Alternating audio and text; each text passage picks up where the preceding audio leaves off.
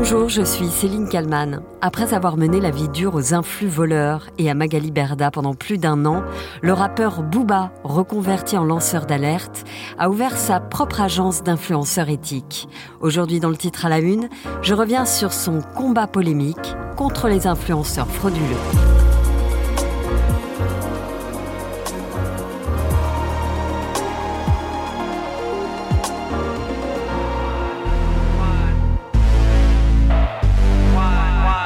Gauche, le rappeur Booba, de son vrai nom, Eli Yafa, né en 1976.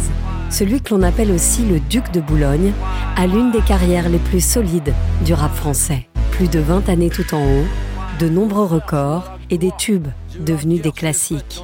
Bref, un rappeur qui compte.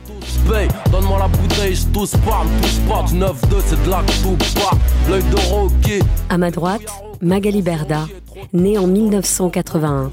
Elle est agente de personnalité, essentiellement issue de la télé-réalité. La société qu'elle a créée s'appelle Shona Evans et gère les carrières de nombreux influenceurs. Le rappeur Booba est accusé depuis plus d'un an par la femme d'affaires d'orchestrer une campagne de cyberharcèlement contre elle. Une information judiciaire vient donc d'être ouverte. Un juge d'instruction parisien a convoqué le rappeur qui vit la majeure partie de l'année aux États-Unis. Une affaire en plusieurs actes, un feuilleton même, qui met le feu dans le monde et le business des influenceurs. Nicolas Poincaré sur RMC dans Apolline Matin. Bouba, qui a rassemblé 80 000 personnes quand même au Stade de France il y a 10 jours, est parti en guerre contre ce qu'il appelle les influx voleurs, ces vedettes de la télé-réalité qui monnaient leur notoriété en faisant ce qu'on appelle du placement de produits, c'est-à-dire de la pub à travers leurs vidéos sur les réseaux sociaux. Bouba a déposé une plainte d'une quinzaine de pages que voici, dans laquelle il liste des produits qui ne sont jamais livrés, des produits qui coûtent 1 euro, mais on s'aperçoit ensuite qu'on a souscrit un abonnement à 70 euros par mois, ou alors encore un produit qui est censé être un épilateur électrique, et à la place on reçoit un simple rasoir. Au moment où l'affaire éclate, tout le monde s'interroge.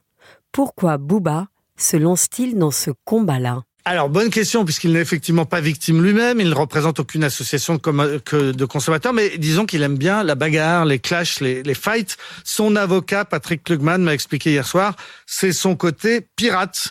Il veut s'attaquer à tous ceux que les autres n'ont pas le courage de dénoncer. Et aujourd'hui, celle qu'il a dans le nez, c'est donc Magali Berda, 40 ans, fondatrice de l'agence Sona Events. Un pirate donc, un lanceur d'alerte sur les dérives d'un milieu peu ou pas du tout régulé. Le combat de Booba démarre en fait par une montre. Nous sommes en décembre 2021. Un influenceur, Marc Blatta, va s'en prendre au rappeur Booba en l'accusant d'avoir porté lors d'un shooting photo une fausse montre de luxe.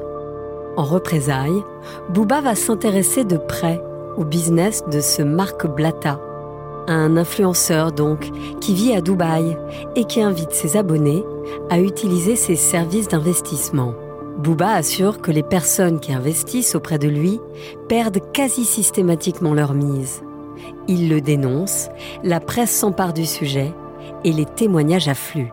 Adeline François sur BFM TV. Marielle. Marielle, elle a été victime du couple Blata, puisque c'est d'eux dont on mmh. parle euh, ce matin au lendemain euh, de cette action collective qui a été engagée par euh, des dizaines de personnes qui estiment avoir été arnaquées par ce couple d'influenceurs, Marc et Nadé Blata, un couple installé à Dubaï qui incitait leurs 4 millions de followers à investir dans des produits mmh. financiers douteux. C'était en fait des arnaques. Le préjudice s'élève à plus de 6 millions d'euros. Et on se rappelle qu'il y a un an, le rappeur Booba s'était lancé dans une croisade contre ce couple d'influenceurs voleurs, comme il les appelait. Les témoignages de personnes abusées se multiplient donc.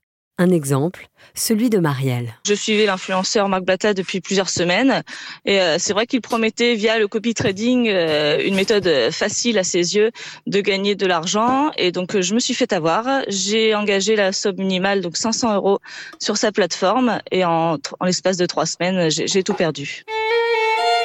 Booba poursuit son enquête sur le business de ces influx voleurs, selon ses termes. Il découvre et recueille alors les témoignages d'internautes, se disant victimes d'autres influenceurs.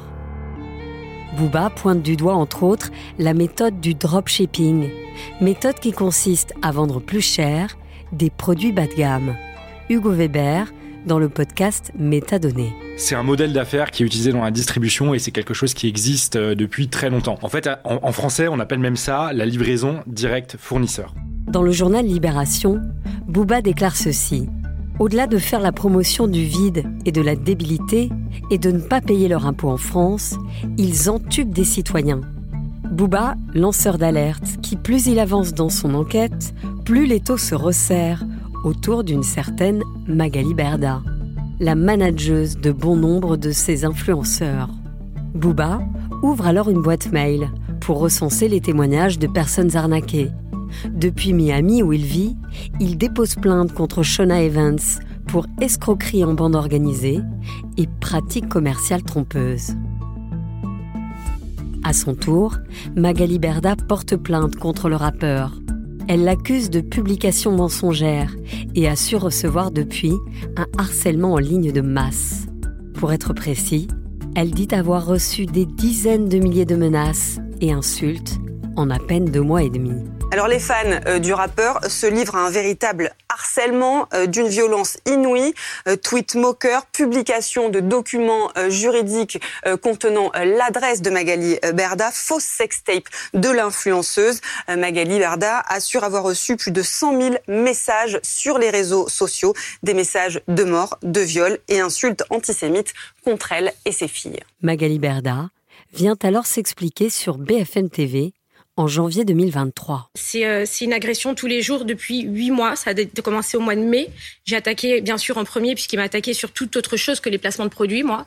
Et bien sûr, l'idée de l'influvoleur est arrivée un mois après ma plainte que j'ai déposée pour harcèlement. Donc, il y a un vrai amalgame où souvent on m'a jugé en me disant mais elle, elle, elle, crie au cyberharcèlement pour se défendre. C'est pas vrai. J'ai déposé plainte pour cyberharcèlement. Une enquête a été ouverte pour tout ce qu'il a, tout ce qu'il a fait, tout ce qu'il a dit, qui était euh, horrible, qui n'avait rien à voir avec les placements de produits. Magali Berda qui en appelle aux plateformes, aux réseaux sociaux, pour qu'ils réagissent, en espérant que la campagne de dénigrement s'arrête contre elle. Aujourd'hui, vous savez, j'en suis arrivée à un stade où je, je n'ai même pas, je pense même pas à une, la condamnation, l'avant. Je veux juste stop. Je peux pas, je, personne ne mérite de se coucher le soir avec une boule au ventre et avoir la peur de pas savoir ce qui va se passer le lendemain matin et ce qu'on va raconter. Bouba, de son côté, ne semble pas prêt à arrêter son combat contre les dérives des influenceurs. Preuve indéniable qu'il a pointé du doigt un véritable fléau, le ministre de l'économie, Bruno Le Maire, a posté dans la foulée de toute cette affaire une vidéo en s'adressant directement aux influenceurs. Je voudrais euh, vraiment faire appel à tous les influenceurs qui ont euh, un impact considérable sur la décision d'achat euh, des jeunes prenez vos responsabilités. Faites attention à ce que vous recommandez, faites attention à vos promos flash. Il faut que tout ça corresponde à la réalité du produit. À la journaliste Sophie Cazot pour BFM TV, un des avocats de Booba a expliqué que lorsqu'il s'exprimait sur les réseaux sociaux, le rappeur était dans le registre de la caricature, de l'humour, de la prise de position. L'avocat a aussi souligné qu'il y avait des lois pour punir le harcèlement.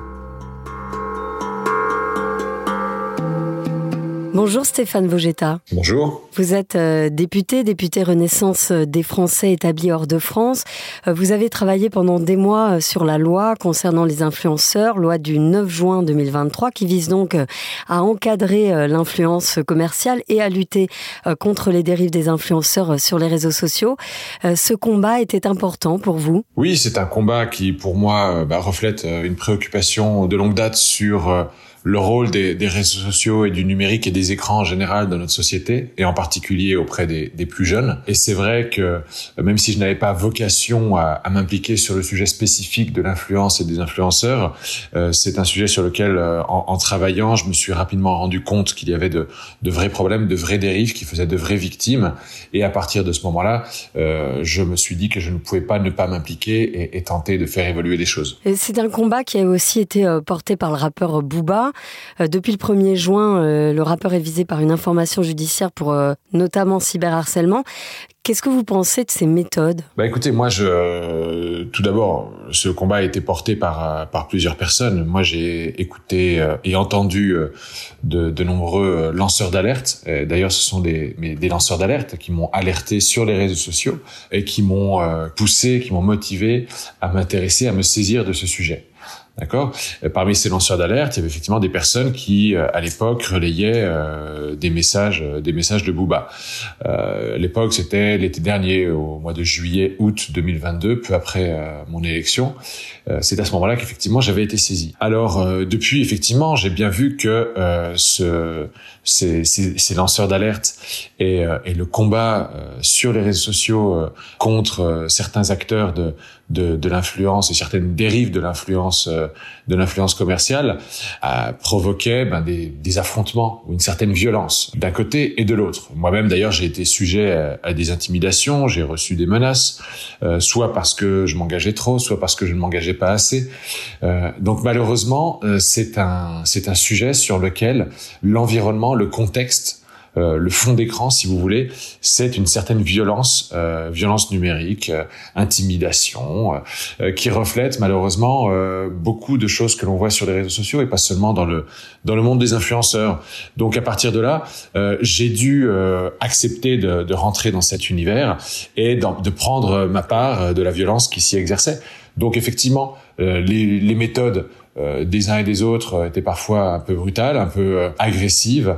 Ceci dit, en ce qui me concerne, j'ai toujours tenté d'appeler au calme tous les participants à ces, mm. à ces combats, en leur demandant surtout de ne rien faire qui puisse ressembler à du harcèlement. Et moi, je me suis toujours tenu à une règle qui était de ne prononcer le nom d'aucune des personnes qui étaient impliquées dans ces histoires, dans ces accusations croisées, effectivement, afin simplement de me concentrer sur le sujet de fond et non pas d'aller sur l'aspect, on va dire, people de, de, la polémique. Mais quand Bouba euh, s'en prend par exemple à Magali Berda, euh, entre autres, euh, vous dites que c'est la seule manière de finalement de réussir à lutter contre euh, ce, business qui, qui, fait aussi beaucoup, beaucoup, beaucoup de dégâts Alors d'abord, je suis Booba sur Twitter. je ne suis pas l'intégralité de ses tweets. Je n'ai pas revu l'intégralité de ses tweets et de ses messages depuis la nuit des temps. Tout comme je n'ai pas, je ne l'ai pas fait avec l'ensemble des lanceurs d'alerte, des comptes et des personnes qui m'ont qui m'ont alerté et que j'ai auditionné. Donc, ce n'est pas parce que j'écoute quelqu'un et que je prends euh, en compte certains de ses messages ou de ses interpellations que je valide et je cautionne tout ce qu'il a dit ou tout ce qu'il a fait. Alors, j'ai connaissance effectivement du fait qu'il y a certaines accusations qui pèsent euh, contre lui de la part de, de cette personne. Euh, je sais qu'il y a d'autres personnes, d'autres influenceurs qui se sont sentis euh, visés par certaines alertes, que ce soit de Booba ou d'autres lanceurs d'alerte. À partir de là, moi, je fais la loi, je fais pas la justice. Moi, mon boulot, c'est de déterminer s'il y a un problème et essayer de trouver les solutions législatives à ce problème. Si la justice décide derrière qu'il y a euh, des accusations qui doivent donner lieu à une enquête et éventuellement derrière à des condamnations dans un sens ou dans l'autre, eh bien ainsi soit-il. Mais en tout cas, moi, ce n'est pas, ce n'est pas mon sujet. Et justement, concernant la loi, euh, vous vous êtes rendu compte qu'il y avait un réel manque de transparence et de sincérité de la part des influenceurs. À quel moment? J'ai envie de dire, vous avez des enfants, peut-être que c'est eux qui vous ont alerté, parce que c'est vrai que c'est assez nouveau finalement. Le portable est assez nouveau et cette méthode est assez nouvelle. Oui, c'est vrai. Euh, alors, moi, j'ai des enfants qui sont euh, encore trop jeunes pour avoir accès aux, aux réseaux sociaux. Ma, ma, fille a 13 ans, mais euh, j'ai encore, j'ai réussi, réussi à résister et, à ce qu'elle n'ait pas encore euh, d'accès aux réseaux sociaux, parce que je pense que ce n'est pas encore l'âge, elle l'aura l'an prochain, à ses 14 ans. En l'occurrence, ceux qui m'ont alerté, ce sont vraiment des personnes, des électeurs, des représentants des victimes qui, sur les réseaux sociaux, m'ont alerté et ont amené porter à mon attention ben, l'existence de victimes et de dérives. Et en étudiant profondément et en profondeur ce sujet, et en regardant effectivement ce qui se passait, j'ai vu qu'il y avait effectivement une situation de, on va appeler ça d'abus de confiance, parce que la relation qui existe entre l'influenceur et son audience, c'est une relation de confiance, une relation de confiance qui n'existe pas entre, euh, on va dire, les canaux traditionnels de publicité et leur audience. Et, et, cette, et, cette, confiance, cette relation de confiance qui existe entre les influenceurs et leur audience, eh bien, la constatation que j'ai fait est qu'elle est trop souvent abusée. Il y a trop souvent des abus de confiance qui se basent sur des, euh, un manque de transparence, un manque de sincérité, que ce soit par exemple euh, transparence vis-à-vis du caractère commercial d'un contenu, euh, sincérité vis-à-vis du contenu du message commercial ou sincérité vis-à-vis de l'image que l'on transmet, sincérité vis-à-vis de du fait que l'on ait consommé ou pas les produits en question. Et donc à partir de là, c'est vrai que la première constatation était qu'il fallait mettre fin. Alors d'abord, rappeler tout le monde aux règles qui existent et ensuite mettre en place de nouvelles règles qui s'assuraient que cette sincérité et cette transparence allaient être assurées à l'avenir. Aujourd'hui, il y a des influenceuses, des influenceurs qui disent euh, Booba, enfin alors ici de Booba, mais il y en a d'autres, euh, euh, a tué le, business. Quoi. Cette loi a tué leur business. Qu'est-ce que vous leur répondez? Bah Écoutez, nous, à travers cette loi, on a rappelé des interdictions qui existaient déjà, qui auraient dû s'appliquer à l'influence commerciale et qui ne s'y appliquait pas. Et on a mis en place de nouvelles interdictions et de nouvelles obligations euh, qui euh, que nous avons estimées nécessaires et légitimes, étant donné l'effectivité de la publicité euh, qui, euh, qui est faite par des influenceurs. Euh, en fait, une publicité qui est faite par un, influenceur est beaucoup plus efficace qu'une publicité euh, télévisée ou dans un magazine, et notamment parce que du fait de cette relation de confiance, eh bien les, les audiences sont beaucoup plus influençables. Donc, ça peut faire plus de dégâts. Donc effectivement, à partir de là, il y a des business, on va dire, puisque c'est de ça qu'on parle, qui existaient avant notre loi et avant toute cette, euh, saga, qui euh, euh, finalement utilisaient l'influence commerciale pour contourner la loi, contourner des règles de base euh, par exemple, l'interdiction de faire de la publicité pour euh, de l'alcool ou du tabac, la loi E20, eh ben, elle n'était pas respectée chez les influenceurs. Et ça, c'était, ça faisait du business. Eh bien, effectivement, euh, ceux qui ont basé leur, leur business d'influence commerciale sur la promotion de produits qui n'auraient pas dû être promotionnés sur les réseaux sociaux et en particulier qui n'auraient pas dû être promotionnés à une, audience constituée essentiellement de, de mineurs, eh bien, effectivement, ces business-là euh, vont péricliter. Et c'est logique, puisque ce sont des business qui étaient illégaux. Mais ceci dit, les influenceurs, les influenceurs commerciaux ont d'énormes capacités et le marché reste euh, gigantesque et va croître euh, à l'avenir et ils continuent à avoir une capacité à, faire croître leur business. Par contre, ce business, le business de l'influence commerciale,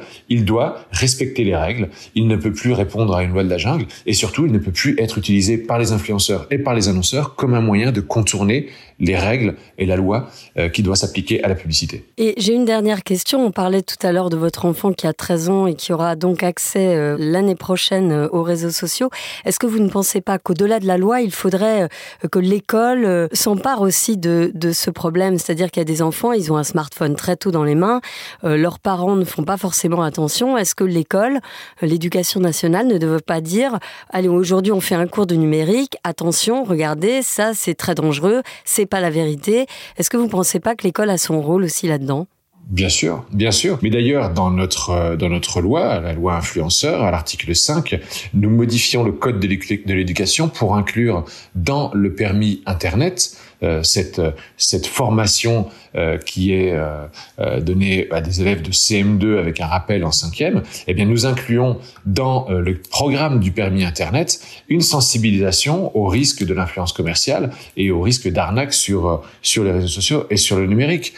par ailleurs, il y avait une loi de 2018-2019 sur l'école de la confiance qui euh, interdisait notamment l'usage euh, des téléphones portables et, et, des écrans à l'école primaire et au collège hors d'un cadre euh, éducatif, eh bien, il faut que ces lois-là d'abord soient appliquées ou alors soient mises en œuvre. Et le permis Internet qui vient de fêter ses 10 ans a déjà formé des centaines de milliers d'élèves. Eh bien, il faut accélérer, il faut que toutes les écoles le mettent en place le plus rapidement possible, car c'est vraiment dès leur plus jeune âge, dès l'âge de 9 ou 10 ans, qu'il faut sensibiliser nos enfants aux risques euh, qu'ils encourent euh, et euh, sur les réseaux et surtout il faut leur mettre en main les outils qui vont leur permettre de mieux comprendre et de mieux gérer l'information à laquelle ils font face une information qui parfois peut provoquer chez eux ben, des, des, dommages psychologiques, des troubles alimentaires, des, des déviations de, en termes des, des, valeurs auxquelles ils croient. Et donc à partir de là, c'est notre devoir collectif d'utiliser l'éducation pour aussi les préparer à ces dangers-là. Bah, je vous remercie beaucoup, Stéphane Vogetta, d'avoir répondu à mes questions pour le titre à la une. Je vous remercie. Merci à Sophie Perwaguet pour le montage de cet épisode et merci à vous d'avoir supporté cette voix éraillée. Je vous donne rendez-vous demain pour un nouvel épisode. Vous pouvez vous abonner évidemment au titre à la une pour ne rater aucun numéro. À demain.